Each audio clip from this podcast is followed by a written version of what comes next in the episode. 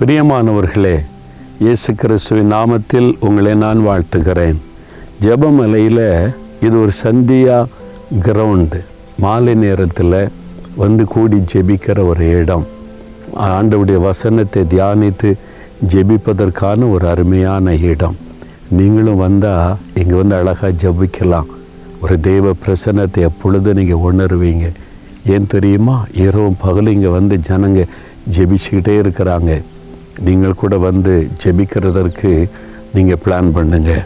இன்றைக்கு ரெண்டு குறைந்தர் ஐந்தாம் அதிகாரம் இருபத்தி ஓராம் வசனத்தில் நாம் இயேசுவுக்குள் தேவனுடைய நீதியாகும்படிக்கு பாவம் அறியாத அவரை நமக்காக பாவமாக்கினார். இயேசுவை சிலுவையிலே பாவமாக்கினார். அதாவது இயேசு சிலுவையிலே பாவம் ஆக்கப்பட்டார். அப்படின்னா என்னங்க? அப்படின்னு நினைக்கிறீங்களா? ஒரு வாலிப தம்பி ஒரு கொலை பண்ணிட்டான்னு வைங்க. ஏதோ ஒரு கோபதாபத்தில் கொலை பண்ணிட்டான் தப்பு பண்ணிட்டான். த தப்புன்னு ஒன்று இருக்கிறான். நீதிமன்றத்தில் வரும்போது நான் தப்பு பண்ணிட்டேங்க அப்படின்னு சொன்னால் கூட தண்டனை மாற்றப்படாது. அவன் ஒரு கொலைக்காரன் அவனுக்கு ஒரு தண்டனை கொடுக்கப்படும். தகப்பனார் வருகிறார். ஐயா என் மகன் தப்பு பண்ணிட்டான். உண்மைதான். அது அந்த தப்பை அந்த தண்டனை எனக்கு கொடுங்க. அவனுக்கு என்ன தண்டனை கொடு நான் ஏற்றுக்கொள்கிறேன் அவனை விட்டுருங்க அப்படின்னு நீதிமன்றம் விடுவாங்களா? விட மாட்டாங்க தப்பு செய்கிற அவன்தான் அவன் தான் தண்டிக்கப்படணும். அதே சமயத்தில் தகப்பன் வந்து ஐயா அந்த கொலையை நான் தான் செய்தேன். ஏன் அவன் செய்யலை? நான் தான் செய்தேன்னு சொல்லி தன்னை அர்ப்பணித்து கொண்டு அதை நிரூபித்து விட்டால் அந்த தகப் அந்த மகன் விடுதலை ஆக்கப்பட்டு விடுவான். தகப்பன் அந்த தண்டனை ஏற்றுக்கொள்ளுவான். அப்போ என்ன சொல்லுவாங்க? மகன் பாவம் செய்கிறான் அது தகப்பை ஏற்றுக்கொண்டார் அவன் தான் கொலைக்காரன் இவர் ஏற்றுக்கொண்டார் அப்படி சொல்ல மாட்டாங்க.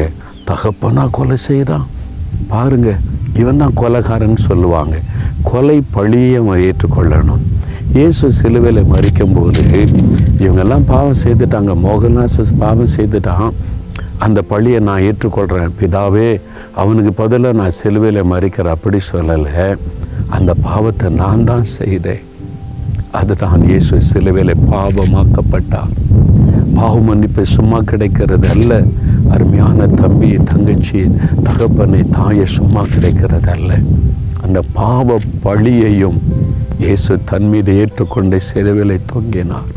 பாவம் ஆக்கப்பட்டார். அப்போதான் நம்ம அவர் மன்னிக்க முடியும். அப்போதான் அவர் நமக்கு விடுதலை கொடுக்க முடியும். அதனால உங்க மேல என் மீது வைத்த அன்பினா நீங்க செய்யற பாவத்தை பாருங்க.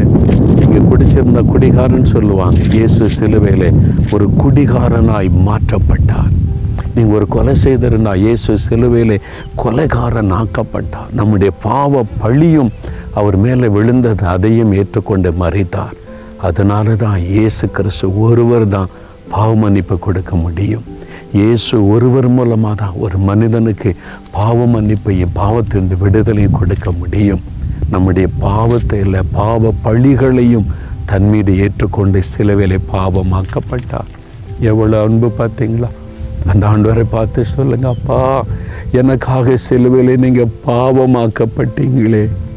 என் பாவத்தை மட்டும் சுமக்கலை என் பாவ பழியை கூட நீங்கள் ஏற்றுக்கொண்டு சுமந்தீங்களப்பா. அந்த அன்பை நினைத்து உங்களை துதிக்கிறேன் ஆண்டவரே. உங்கள் ரத்தத்தினாலே என்னை கழுவுங்க பரிசுத்தப்படுத்துங்க. இனி நான் பாவம் செய்து உண்மை துக்கப்படுத்தக்கூடாது என்னை ஒப்பு கொடுக்கிறேன் உம்முடைய பிள்ளைகள் ஜெபிக்கிறாங்கப்பா. அவங்களுக்கு மனம் இறங்கி பாவ மன்னிப்பின் சந்தோஷம் மகிழ்ச்சியை கொடுத்து ஆசீர்வதிங்க.